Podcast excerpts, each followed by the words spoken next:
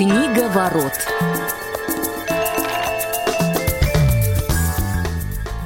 Добрый день, уважаемые радиослушатели. Книговорот, как всегда, в полном составе сегодня. Василий Дрожжин, Федор Замыцкий, Глеб Новоселов. Друзья, рад всех слышать, приветствую. Всем привет, тоже рад всех слышать, рад слушателям, которые нас слушают. Ну и я присоединяюсь, всем привет. Да, рады слышать и слушать слушателей, которые слушают нас в свою очередь. А, ну и сегодняшний эфир мы делаем в записи, поэтому единственный вариант обратной связи – это почта. Ее также напомню, радиособакарадиовоз.ру. Сегодняшнее произведение предложил для обсуждения Федя, а, поэтому я ему и передаю слово. Расскажи, пожалуйста, что это за повесть, а, ну, о чем она мы еще успеем поговорить, почему ты сделал выбор в ее пользу? Ну, если честно, все банально. Я сделал выбор ее пользу, потому что я ее недавно перечитывал и тоже там в одном месте записывал подкаст про нее. И мне в очередной раз, э, я вообще, в принципе, поклонник Толстого, сегодня мы будем говорить о повести «Смерть Ивана Ильича» Льва Николаевича Толстого. Вот. Я вообще поклонник Толстого и в первую очередь поклонник э, позднего Толстого. И мне это повесть кажется какой-то такой концентрацией мастерства. Вот э, в ней именно такой концентрированный, ярко выраженный Толстой со всеми, со всеми его преимуществами.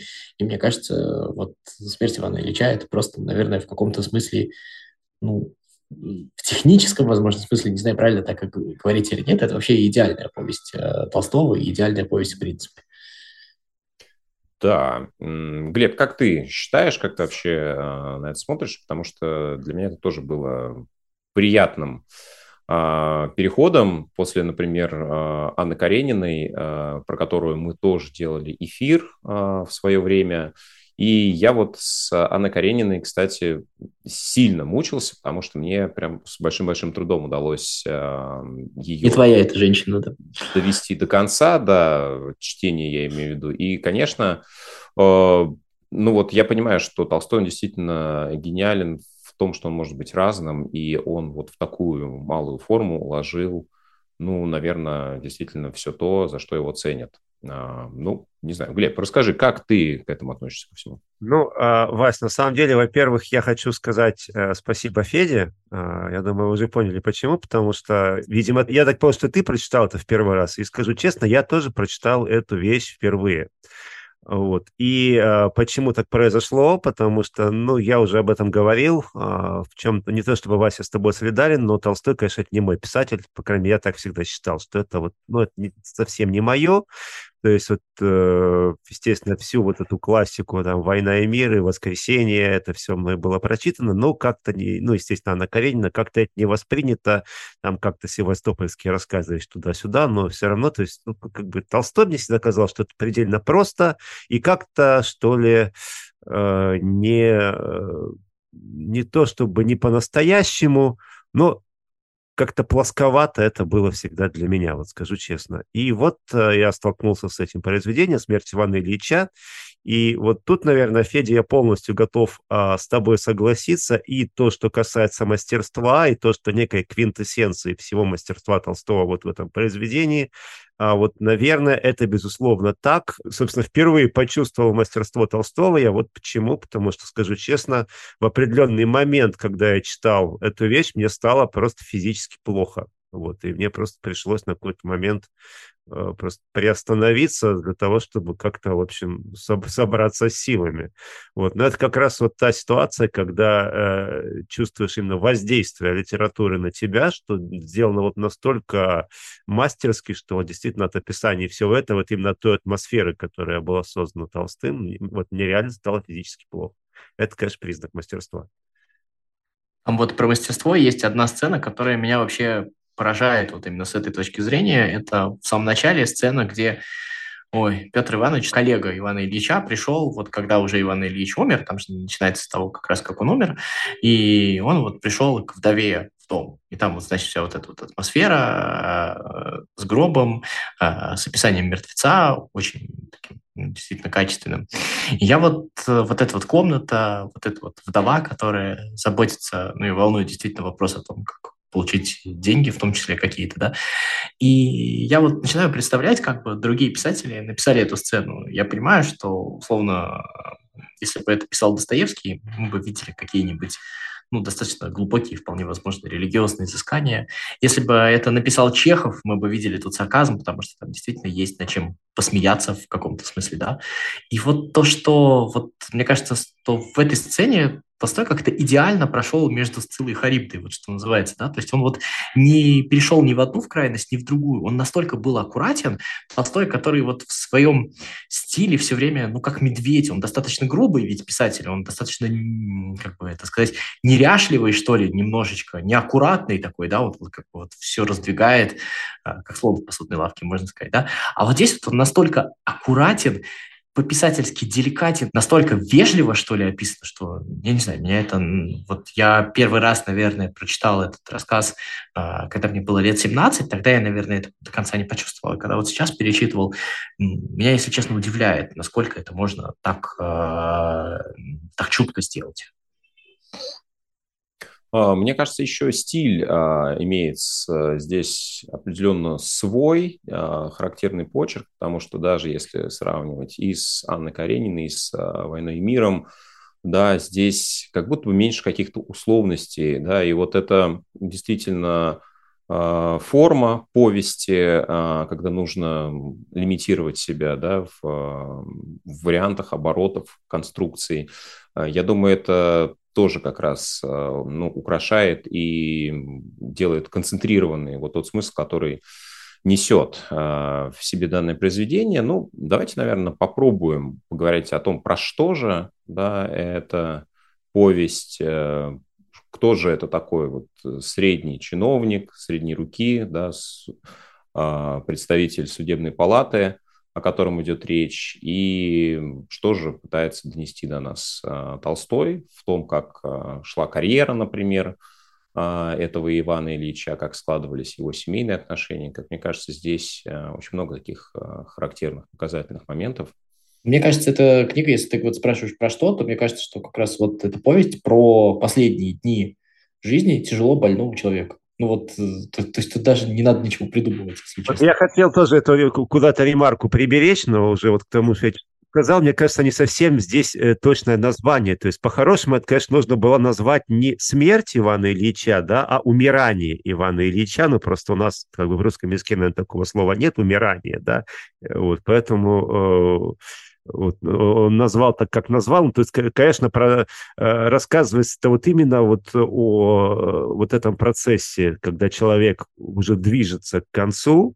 Причем на самом деле э, вот эта тема, она тоже не сказать, что очень распространена среди литераторов, да, но э, периодически писатели к ней подходят, приближаются. То есть вот мы говорили, да, что есть какие-то вечные темы, да, которые постоянно описываются, там, ну, не будем будем ударяться там в Борхесовщину, да, что там не только дорога домой до осада крепости, мы что-то еще. Да вот, допустим, э, как вариант, действительно, процесс умирания, он периодически описывается. Вот именно вот эта вот ситуация, когда человек близок к смерти, что он ощущает, что с ним происходит. И, в общем-то, все остальное – это просто, а, ну, некое заполнение, да, потому что невозможно описывать вот только э, чувства, только мысли этого человека, нужно что-то еще, да, отсюда флешбеки, а, какие-то воспоминания, здесь они крайне, кстати, фрагментарно незначительные, там, в детство, в какие-то еще моменты из жизни, а, вот. И а, вот, наверное, последнее, да, что я хотел сказать об этом, э, по своим ощущениям от произведения. На самом деле, читая именно эту вещь, понимаю, что экзистенциализм появился, конечно, не во Франции, он появился в России в 19 веке, судя по всему. Ага, и ты вот еще говоришь про среднего чиновника. Мне кажется, что это такой то есть это не про среднего чиновника история, а средний чиновник здесь нужен за тем, чтобы именно вот описать процесс умирания со всеми его пороками, со всеми его э, неприятными вещами, потому что обычно вот этот процесс умирания, мне нравится просто слово, которое Глеб предложил, да, оно правильное, он скрашен героикой, то есть это либо смерть на поле боя, либо, там, я не знаю, смерть при любимой женщине со всеми клятвами и со всеми красивыми словами. Вот все, ну, обычно, чаще всего мы это видим так. А здесь, чтобы показать все вот эти вот мучения, в первую очередь э, физические мучения и все моральные страдания которые являются следствием этих физических мучений, да, а действительно выбран вот этот образ э, среднего чиновника. Такая деромантизация происходит, да? Я вот посмотрел, э, каюсь, прежде чем э, выходить на эфир, да, я посмотрел Википедию, и там, в частности, например, приводится э, по поводу этого произведения высказывание Эдуарда Лимонова, который пишет, что вообще никак не зашло, потому что героизация значит, маленьких людей – это всегда, э, в общем, это всегда ни о чем. И тут, пожалуй, вот я при всем моем уважении готов не согласиться э, с Эдуардом Лимоновым, как раз-таки вот именно вот эта вот дегероизация, деромантизация, она действительно дает вот такой интересный эффект. Ну вот а, по поводу описания а, процесса не только смерти, да, но и вот а, болезни, а, переосмысления, принятия, раздумия. Безусловно, да, вот этот а, процесс, в каком-то смысле даже таинства, а, да, перехода человека в мир, а, который никому на этой э, стороне да, невозможно постичь, а он не может быть без а, переосмысления да, того, что происходило. И вот здесь, если эм, вспоминать э, фразу из Анны Карениной, да, что все счастливые семьи похожи друг на друга, несчастны все по-своему, да, то здесь а, вот счастлив ли герой и что же за истина ему открывается на пороге этой смерти, да, какое-то разочарование, осмысление того, чем же он жил все вот это время. А, мне кажется, вот здесь как раз это описание максимально усредненное, да, ну, наверное, было бы сложно а, человека из низшего сословия здесь отразить, это было бы совсем не то. И был ли процесс описания, например, смерти того же Герасима похож на Ивана Ильича? Мне кажется, совершенно нет. То есть, мне кажется, все-таки это не про смерть, а про жизнь и про то, как а, эта жизнь строится. А смерть – это только возможность что-то переосмыслить в тот момент, когда, может быть, уже поздно что-то менять. Ну, вот, кстати, по поводу Герасима, если говорить, э, пытаться выделить какие-то, вот, вот с моей точки зрения, э, самые неудачные места в повести, то вот, как мне кажется, Герасим это как раз самое неудачное, потому что здесь опять Толстой возвращается к, к самому себе. Вот это вот, скажем так... Э, к малым людям. Э, да, к народу. Вот это вот э, какое-то такое э, умильное описание простого народа, вот это вот какое-то немножко даже сисюкающее, да, то есть вот э, здесь он не смог все-таки от этого до конца избавиться, вот, хотя, по сути, Герасим это такой проходной персонаж, да, он скорее здесь, конечно, нужен для того, чтобы показать, опять же, вот э, эту беспомощность э, главного все-таки героя, да, но тем не менее вот он даже вот в описании этого Герасима он вот он не смог избежать вот этого вот вот какого-то да, я согласен, что тут Толстой сорвался э, вот в это сюсюканье, ну, тут действительно вот в этой сцене именно вот прям прослеживается, он как будто, ну, не удержался. Но при всем при этом, э, мне кажется вообще, что Герасим существует именно для того, что вот он до такой степени ему больно, до такой степени ему плохо, что он так на всех обиделся, что он даже вот этому вот э, мужику, которого раньше не замечал, готов э, говорить, пожалуйста, извини, иди отдохни, вот эти вот все вещи. Вот если вот Вася как раз говорил про какое-то перерождение, про какие-то изменения, это вот как раз э, та самая вещь, да, вот когда вроде бы то есть, с одной стороны, мы видим те же самые низменные чувства, мы видим ревность э, к семье, мы видим злость на то, что они живут, а я умираю, да, вот все вот это вот есть, но при всем при этом есть вот это вот действительно может быть, он это делает на зло семье, что его как бы не красит, но при всем при этом он, может быть, действительно впервые в жизни вот так вот вежливо а, э, не только разговаривает вежливо с Герасимом, но интересуется тем, ну, как бы, устал он или нет. Хотя, с другой стороны, при всем при этом мы понимаем то, что, условно говоря, держать э, ноги больного человека на плечах, наверное, несколько часов подряд, это, наверное, не самое приятное занятие, и это, по сути, тоже форменное издевательство.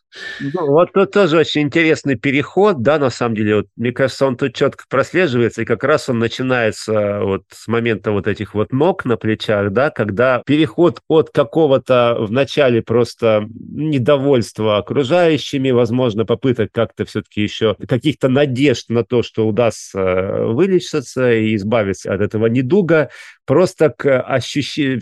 к ощущению, которое заменяет все. Мне просто чертовски плохо. Мне ужасно больно, я не знаю, как это вообще остановить, и пусть это уже, наконец, когда-нибудь закончится. И вот э, это не всегда и не всем удается описать, а вот у Толстого это получилось, и получилось прямо вот э, даже страшновато. Я уже говорил о своих ощущениях. Ну, там это, во-первых, страшновато получилось, а во-вторых, ну, там получилось, мне кажется, очень показательно самая простая вещь. Вещь того, как э, на самом деле вещи, которые кажутся для нас очень важными, очень неприкосновенными, очень такими личными, на самом деле обычные физическая боль, пускай и очень большая, а, заставляет нас переставать стесняться там не до конца одетых панталонов, того, что там из-под человека нужно что-то убирать, еще что-то. То есть вот эти вот вещи, то есть а, а, получается, что все вот эти вот наши вот эти вот вроде бы ценности какого-то личного пространства, это в каком-то смысле спесь, да, которая вот сбивается на самом деле достаточно легко. И, в общем-то, вот в таких вот условиях э, это становится действительно не самое главное. А, закончу мысль. А, мне кажется, что Герасим, конечно, достаточно плоский персонаж, очень однобоко показанный, и налицо противостояние как раз его и вот этого среднего класса чиновничества, где притворство и создание благоприятного образа, оно превыше всего. И как раз то, что ради какого-то да, образа всю жизнь Иван Ильич и прожил, а, он понимает ближе к финалу собственной жизни, да, Герасим, вот он какой есть, э, он не притворяется, он такой идеальный, ну, и это, конечно, ну, кажется немножко упрощенным представлением. Там не совсем так, прости, пожалуйста, там ведь есть и другой мужик, который приходит на смену Герасиму, ему, условно, Иван Ильич так не доверяет, он зовет Герасима. Поэтому вот сказать то, что тут вот а, именно Герасим образ вот всего простого народа, который такой не потерял вот эту вот искренность и частность, мне кажется, Толстой тут все-таки этого не говорит. Потому что, в общем-то, там, а, мне кажется, есть некая у Герасима индивидуальность. Он в данном случае не представитель всего народа, потому что мы видим вот как раз этих самых других представителей народа, которым вот э, такого доверия и такого и сочувствия к самому Ивану Ильичу у других вот этих мужиков нету, да. Да, но среди а, того же чиновничества, а, все похожи друг на друга, да, и вот это его ближайшее окружение, а, да, Петр Иванович, о котором ты говорил, сразу начинают думать о том, какие перемещения могут произойти, кто какую должность э, может занять. Его вдова да, думает о том, как бы побольше денег вытянуть из казны.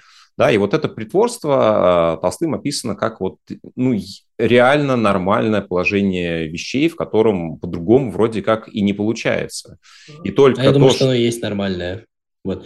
Uh, мне оно, кстати, прости еще раз, пожалуйста, но мне оно напомнило очень сильно начало в случайной вакансии. Мне кажется, что вот Роулинг прям вот, может быть, отсюда его и списывал, потому что оно атмосферно очень сильно похоже. Ну, на самом деле, мне еще понравились моменты, связанные с uh, переосмыслением да, каких-то своих э, отношений к профессии, к людям, да, потому что описывалось э, на определенном этапе то, что как раз Иван Ильич э, очень сильно разделял человеческое отношение, служебное, э, ему нравилось в какой-то момент, что он обладает властью перед людьми, он вроде как ее не пытался применять не к месту, но ему это давало такое понимание собственной значимости.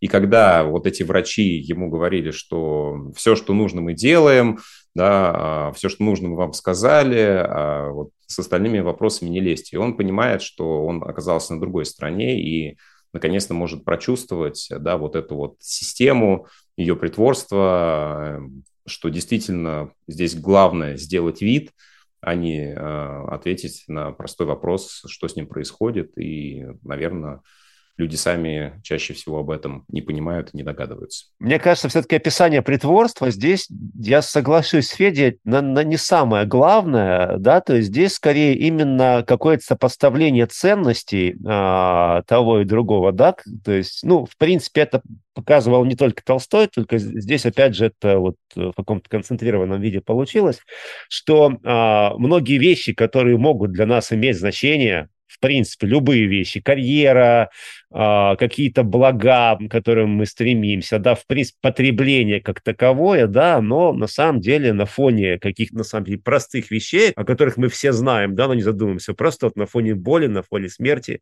они вообще перестают что-либо значить, и ты понимаешь, насколько они, в принципе, маловажны для себя, то есть вот это вот противопоставление, не то, что противопоставление, сама ситуация, что когда, собственно, он, скорее всего, получил свой недуг, когда он э, пытался как-то скажем так, украсить, там, добавить уюта своей новой квартире, да, к которой он тоже, безусловно, стремился, и вот то, что он упал с этой лесенки, да, и все началось после этого. А, собственно говоря, из-за чего все произошло, да, из-за стремления вот к каким-то житейским э, благам, которые на самом деле на, на фоне смерти, по сути, может быть, ничего не значат. Ну, то есть это, опять же, а, какие-то, может быть, менее значимые моменты, более внешние, да, которые а, были описаны Толстым. Конечно, самое главное, да, основное, это вот то, с чего мы начали, это сам по себе процесс умирания, давайте еще раз скажем это слово, да, который, э, в общем, является центральной линией всего произведения.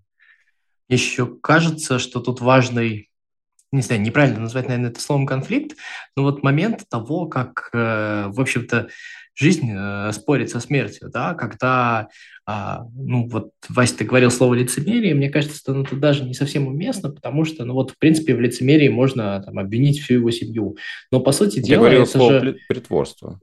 Ну, может быть, но, по сути дела, очень трудно упрекнуть людей в том, что они хотят продолжать жить. Да, у них умирает близкий родственник, да, у них умирает отец, но при всем при этом у них действительно происходит, кроме этого, как это не страшно звучит, происходят важные вещи в э, жизни, да, которые, ну, а, а, они будут жить даже, а, то есть они, конечно, они и так в каком-то смысле ставят свою жизнь на паузу и так от чего-то отказываются. Просто ему, как человеку умирающему, действительно хочется, чтобы они отказались от всего, Хотя, по сути дела, он просит, наверное, у них только жалости, потому что в какой-то момент вот видно, ну, пожалейте меня, пожалуйста, ему недостаточно этой жалости. То есть он, он э, хочет, чтобы кто-то его просто, я там не знаю, обнял, по голове погладил, еще что-то такое. Просто ну, вот... Именно это он и находит в Герасе. Да. Да, а он вот находится там вот в этой вот э, отдельной комнате. И мне кажется, что вот этот вот момент, э, то есть, с одной стороны, как бы мы вроде бы почитательски немножечко и осуждаем его семью, но если мы вдумаемся, его семья ну, ничуть себя каким-то странным образом не ведет, и он сам в каком-то смысле понимает это, когда вот э, история, когда они уезжают на какое-то представление, не помню уже точно какое, вот, и он сам же понимает вот этот момент, он сам говорит, ну, билеты же куплены, и он, наверное, где-то в глубине души понимает, что, окажись он на их месте, он сделал бы то же самое, ну, ну то есть он как бы с одной стороны злится на них, с другой стороны сам их в каком-то смысле провожает. И вот это вот страдание всех и страдание семьи в том числе, потому что они прекрасно понимают, у них вот эта вот дилемма тоже существует, и они тоже страдают от того, что они его бросили едут на это представление. И вот этот вот э, конфликт, он, мне кажется, вечен и в каком-то смысле неразрешим. Ну, то есть он разрешим только самим фактом вот смерти. И мне кажется, самая прекрасная сцена – это вот когда э, младший сын пришел, э, приник к его руке, и то есть вот как бы он дождался вот этой вот жалости, которую он хотел, он дождался, чтобы... Э, Фетя, я с тобой не совсем соглашусь, она, конечно, очень красивая, но это как раз вот та история, когда Толстой все-таки ударился в романтику, то есть вот тут он от деромантизации отошел. Вот. Ну, она... может быть, ну, просто, понимаешь, он, э, там вот есть вот этот вот, он все-таки красивый момент того, как он, э, ну, в каком-то смысле отпускает их. То есть он вот... Э, сентиментальный, все мы сентиментальные, и без этого все равно нельзя. Но... но э, там даже не сентимент какой-то есть, а там есть какая-то такая вещь, э, то есть ему больно, но он увидел то, что больно другому человеку, и ему как бы ну, немножечко стало легче, что ли, как ни парадоксально от этого. И он дальше говорит жене, убери, пусть он не видит. Вот. И, ну, мне кажется, мне вот эта вот сцена все-таки очень понравилась. Ну, это красиво, безусловно. Но вообще, если говорить вот о тех, о том противостоянии, я продолжу твою мысль, да, если можно. А вот тут даже скорее не двух миров, а действительно трех миров можно найти противостояние. То есть это мир умирающего, безусловно, это мир а, э, тех, кто за ним ухаживает, тех, кто рядом, и, собственно, мир всех остальных, потому что там абсолютно три разные плоскости, три разных мира ощущения а, могут возникать. Так что здесь действительно можно видеть вот это противостояние не двух, а даже трех миров. И вот э, мне тоже вспомнилось произведение а, другого автора. Федя, вспомнил про роллинг, да, случайную вакансию. Мне тут по этому же поводу вспоминается э, «Веселые похороны Улицкой». Мне кажется, тоже там что-то было взято вот из этого произведения.